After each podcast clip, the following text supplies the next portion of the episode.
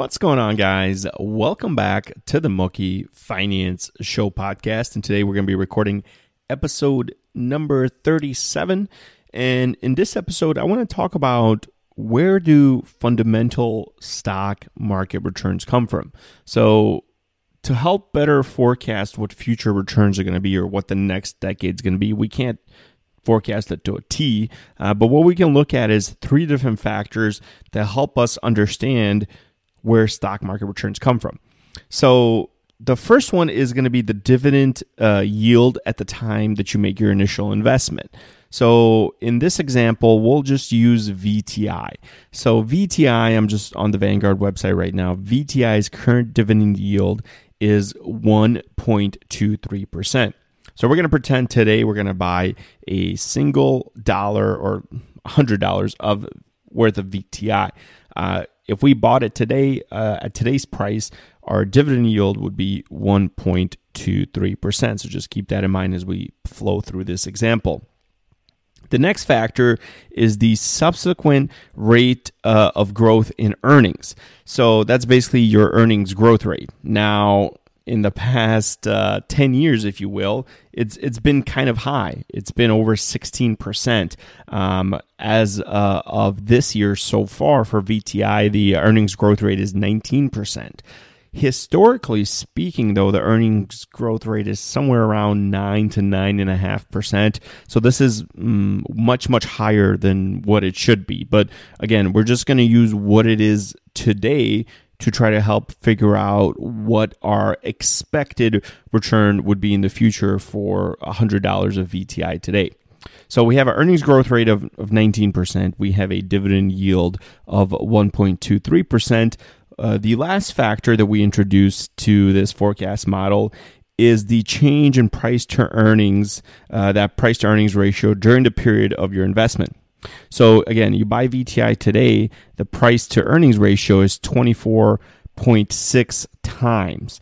Um, historically, somewhere around 15 is the average.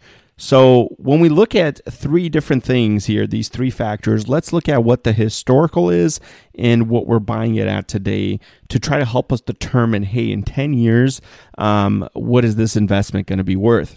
So historically, the dividend yield for the market's somewhere around 3%. Today, the dividend yield is at 1.23. So that tells us one thing is that the stock market is overvalued because the higher the yield, the cheaper uh, the valuation is, the cheaper the stock market is. So at 1.23% dividend yield, that means if the yield is historically 3%, the stock market needs to come back down for that yield to go back to 3%. So we know that today's $100 that we're buying at with a yield of 1.23% will probably be worth a little bit less in the next 10 years, at least not at the pace of, of uh, 19% uh, earnings growth rate that we're talking about this year. Let's jump on that earnings growth rate. Historically, it's a nine, nine to nine and a half percent. This year, it's been 19. Again, it's future, if you're trying to forecast what the next 10 years are going to look like, earnings growth rate has to come back down. It's not going to be sustainable at 19%. So, one thing we know is the yield is too low. So, the yield has to go up, meaning the stock price has to go down. We know the earnings growth rate is really high and it needs to come down. The last thing is the price to book.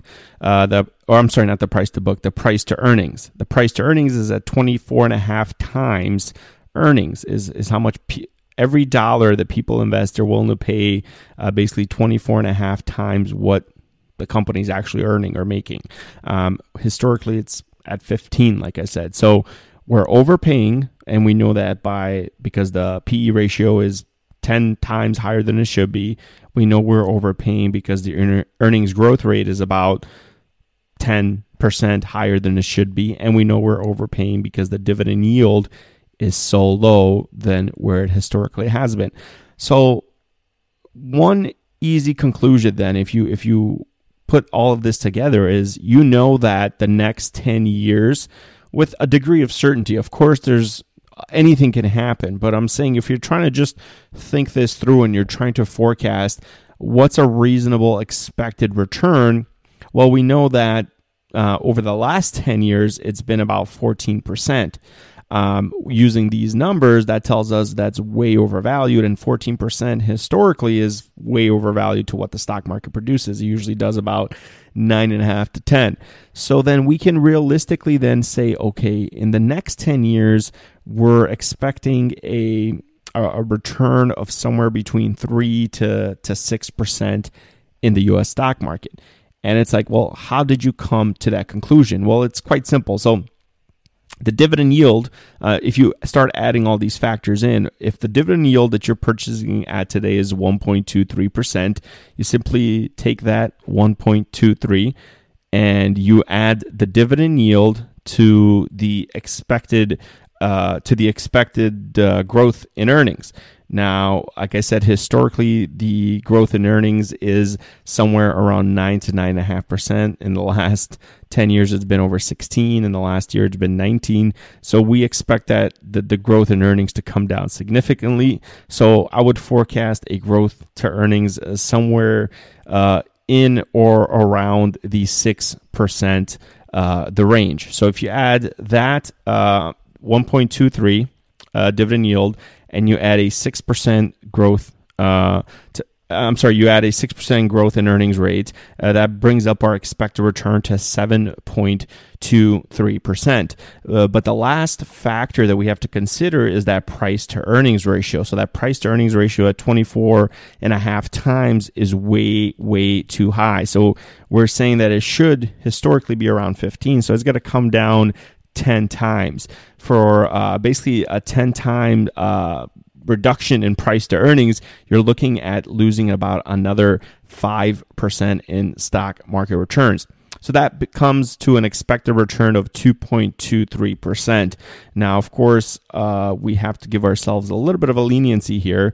Maybe I get the uh, growth in earnings wrong, and maybe it's not 6%, it could be 8%. So if it's 8%, then this 2.23 could be more like 4.23.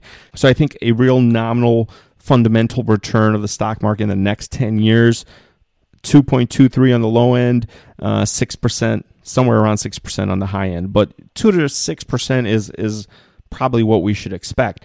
And when you do the same exact calculation and you check international and you check small cap value, you get much different numbers. You tend to see that, wait a minute, um, international is not that overvalued. All right, so when we do the same thing for international VXUS, um, we get much different data. So for the, if you bought $100 worth of VXUS today, uh, the dividend yield you'd be getting in that is 2.58.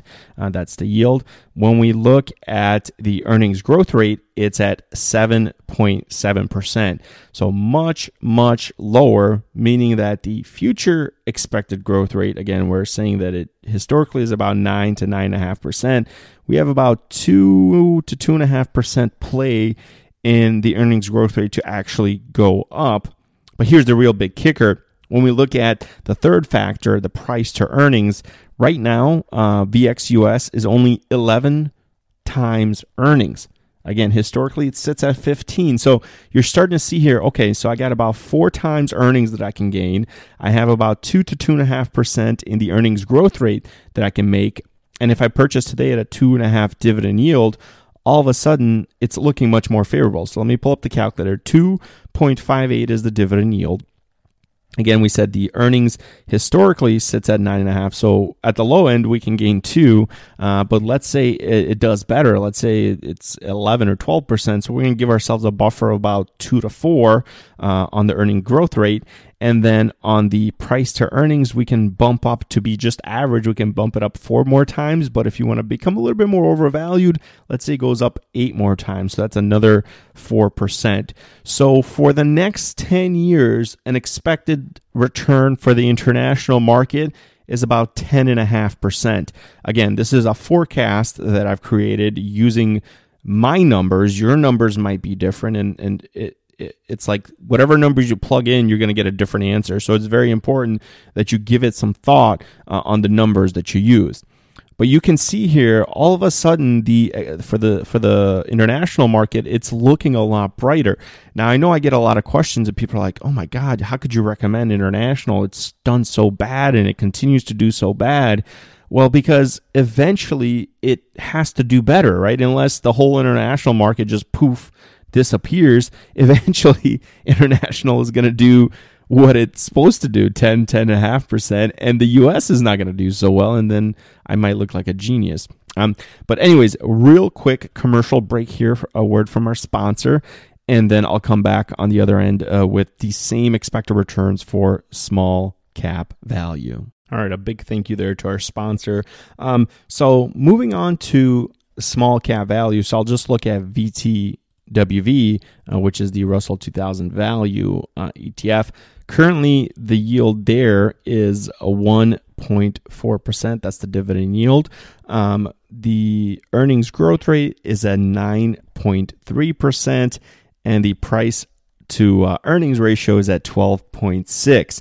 So you see here, this is more again in line with international. Uh, these numbers are much lower. Uh, international is more undervalued, if you will, but these numbers are much, much lower than the broader market. Um, nothing like the 19 uh, percent earnings rate uh, growth rate that we saw in the in VTI. Price to earnings again 12 and 12 and a half times compared to 24 and a half times with VTI. So again, let's use the same uh, logic again add the dividend yield at the time that you're buying your $100 worth of, of this fund. So 1.4. The earnings, uh, the earnings growth rate at 9.3%. Uh, let's say that that is historically where it's at uh, on on average. Uh, so let's say it continues to be at 9.3%. We add that.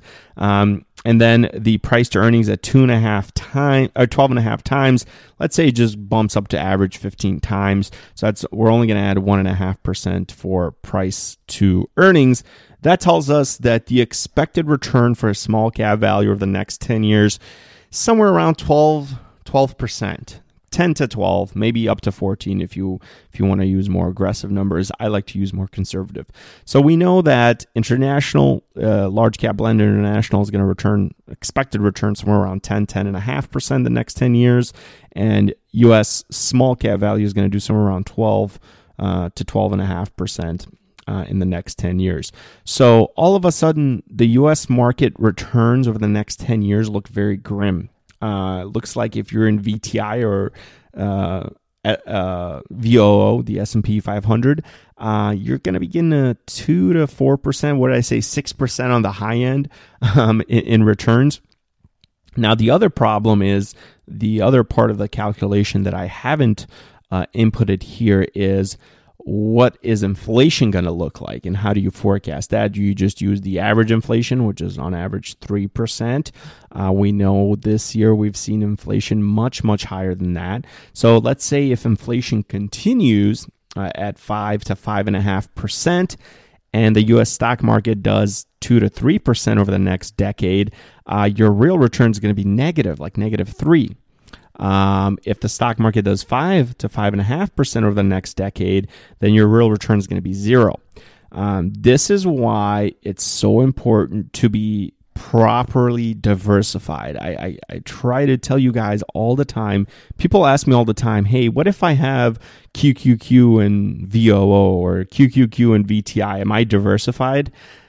No, you're not diversified because if you look at the top 10 holdings of QQQ, like 40 or 50% of it is the top 10 holdings. And they're all like US large cap growth companies. Um, there's going to come a time where that type of investing is going to be out of favor and you're going to have a real return of zero or negative in, in a 10 year stretch like you did in 2000 to 2016, basically, where the real return was negative for QQQ. Um, and at the same time, it's like if you have proper diversification, if you have uh, diversification across different uh, multiple asset classes, like what I preach, I preach having uh, 60% of your money in the US through a total market or S&P 500, not leaning towards large value or large growth, but just blend, having a little bit of value, having a little bit of growth. Um, because this, again, these numbers that I'm giving you are for a large cap blend. Maybe large cap value numbers look better, and I, I, can break those down too, but maybe they look better. I can tell you large cap growth numbers look worse than, than the numbers I'm giving you now for the US stock market. Um, so, this is why proper diversification is important. So, if you have 60% in, in a large blend that has value and growth, maybe you're going to be on the 5 to 6% end instead of the, the 2 to 3% end.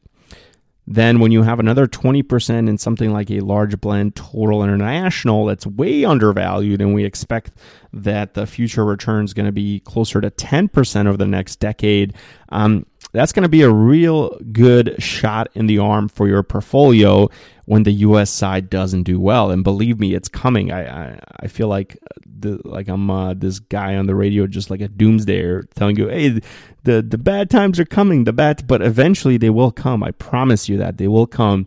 And if you have a little bit, and I'm not saying you need like 50%, if and some people will say, yeah, you need to have like 50% international. I'm not on that ship yet. Okay, I'm I'm I'm okay with 20%, but a 20% uh, international is going to be a good shot in the arm if the next decade um, looks like how I'm forecasting it to look like. It's going to be a real big shot in the arm for you. And then the other part of the equation, instead of having 40% in international like VT does, I'd like to add 20% in small cap value. And the reason being, just the numbers I went over with you, the expected rate of return for small cap value over the next 10 years is 12% that's going to be an even bigger shot in the arm for you when the U.S. stock market is doing, you know, two to four or four to six percent over the next decade. So, if you have proper diversification, and you by no means am I saying that Moki three strategy is the best way to have proper diversification. No, you can have proper diversification however you want to have it. You can have uh, large value, uh, small value, international large value, international small value. Uh, you can just do something as simple as I do total US, total international, small value. Um, but basically, the way you're properly diversified, if you click on your funds and you look at the top 10 holdings, they better not have the same top 10 of another fund that you're holding in that same account. Otherwise, you're not really diversified. You're actually exposing yourself to more risk because you have a higher allocation to those top 10 holdings. So, a lot of people that like uh, QQQ and VTI together are making a big mistake. A lot of people that do FNCMX and FSPGX and um, FSKAX or FXAIX together are making a big mistake because their top 10 holdings, they're just magnifying and overweighting what's already magnified and overweighted according to, to, to the numbers that I just gave you, right? So you're just, you're really asking for trouble. And I keep trying to warn everybody don't do this. This is stupid but it's hard to warn people not to do it because they look at the last 10 years and they're like, oh my God, it's done so well. This is a great strategy. And, you know, Moki, you don't know what you're talking about. You, you, you have no idea what you're talking about because this is done so well. Um, it's the same thing that when I waved the red flag on ARK last September, I said, get, you know, ARK is done. Um, and ARK started the year off, I think, negative 30%. Uh, I don't know what they're recently at, but they're probably trading somewhere around 100 $105 a share, way off the, the, the peak of 155 or whatever it was a share. And it's this same logic that I used. I looked at dividend yield, I looked at the uh, growth in earnings, and then I looked at the change in the price to earnings ratio. ARK's price to earnings ratio was like 83 times. It doesn't take a genius to when you when you just pull that up and, and I saw that. I don't have to be a genius to know that ARK is not going to keep going up. Uh, and, and, it's like, unless dumb money is really that dumb that they're willing, willing to put their next dollar into something that's already uh, overvalued 83 times earnings. Meaning, and the reason it's 83 times earnings is because the companies that ARK invests in they have no earnings, they have no P's. Um, I think Tesla just recently became profitable, but I mean, you know, they're investing in a lot of companies that are not profitable that have a promise in the future to be profitable, but don't give me, I, I don't pay for, that's speculation, right? I don't pay for speculation. I pay for earnings in businesses today. So if you're going to invest in, in in in a company, are you going to invest in a company that's already producing a, a dividend yield, that's already producing uh, uh, earnings, or are you going to invest in a company that could potentially uh, Moki Finance LLC could potentially become a publicly traded company. Uh, but are you going to invest in my company? Probably not. If you look at my numbers, you're going to be like, man, this company isn't worth five grand.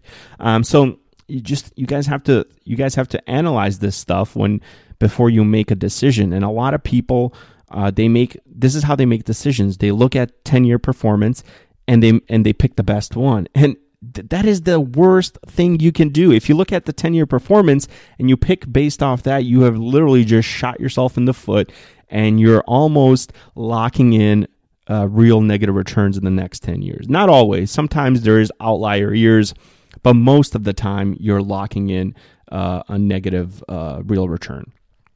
But and that's why average investor returns are like one and a half, two percent. That's why the average investor could barely keep up with the rate of inflation because they're doing the the things that uh, they're doing stuff that's basically just based off uh, emotion and it's based off a knee jerk reaction and it's based off a short 10 year or, or, yeah 10 year increments so short decade increments and say okay uh, according to this decade this is the next best thing so it's going to keep going up right it never goes down and, and, then you have a situation where you know ARK down 30% uh, the QQQs have cooled off. Uh, technology sector is cooling off, but this is, I'm just warning you guys, this is just the beginning. The numbers look very grim. Now, is it possible that my forecasts are wrong? Absolutely. That's why it's a forecast. I put a lot of thought into it, put a lot of effort into it to get the most realistic numbers I could. Does not mean those numbers are accurate. Those are forecasted numbers um, and, and, because the future's a big unknown, we don't know what's going to happen. But with a high, high degree of certainty, I can look at a fund and say, okay, uh, this fund is going to do better than it has in the last 10 years, or it's going to do worse than it has in the last 10 years. I might not know exactly to a T where it's going to, because the, the, the, the one variable that I can't uh, control is speculation. And speculation in, in long term performance, speculation has nothing to do with anything. It doesn't show itself. But in short term performance, and I label short term performance anything less than 10 years, speculation can have uh, a deciding uh, factor in what the performance looks like. A good example of that, if you guys look at uh, speculation mania now with, uh, with AMC, GameStop, these meme stocks, actually Tesla. Tesla's another big one. A lot of speculation into Tesla happened, and, and it drove up the price that nobody could have ac- accurately predicted. But that's short term. If you let Tesla do its thing over the next 20 years, uh, its price is going to come down a lot to meet reality. But, you know, speculation is one variable that I can't forecast. So obviously, you know, we're in a very speculative market and uh, it seems to be dying down a bit, but we have been in a very speculative market basically since the pandemic. A lot of people entered the market. I couldn't have forecasted that and, and drove the stock prices way through the roof. Uh, but now that we are here where we're at, I can very easily uh, forecast, hey, uh, this is not looking good for the next 10 years. Uh, and if not the next 10, then definitely the next 15 or 20 for sure. Um, you know, the, the real return is going to have to be much, much lower. So that's going to do it. Thank you guys uh, so much. I really appreciate you guys listening. And uh, again, if you guys want to leave me a rating and a review, so far we have 15 ratings on the Apple Podcast side. Uh, I'm rated four and a half or 4.7 out of five. Somebody left me a one star rating. I appreciate that. No, guys, leave me five star ratings. Uh, don't leave me the one star, but that helps me uh, get uh, pushed here on Spotify, on Apple Podcast, uh, on Anchor. So I'd really appreciate that. I work really hard to put this podcast together.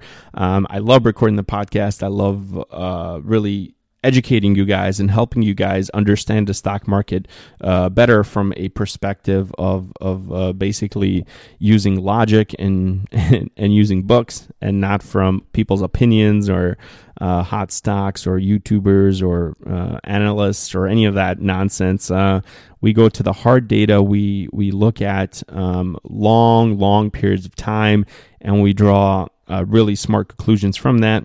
I'm not saying I'm always right. Um, there's always mistakes made in forecasts, but for the most part, um, you know, there's a big unknown in investing. You can only uh, we all have the same data in front of us. You can only use what what's uh, what's available to us. But thank you for listening. I really appreciate it. You guys have a great great rest of your day.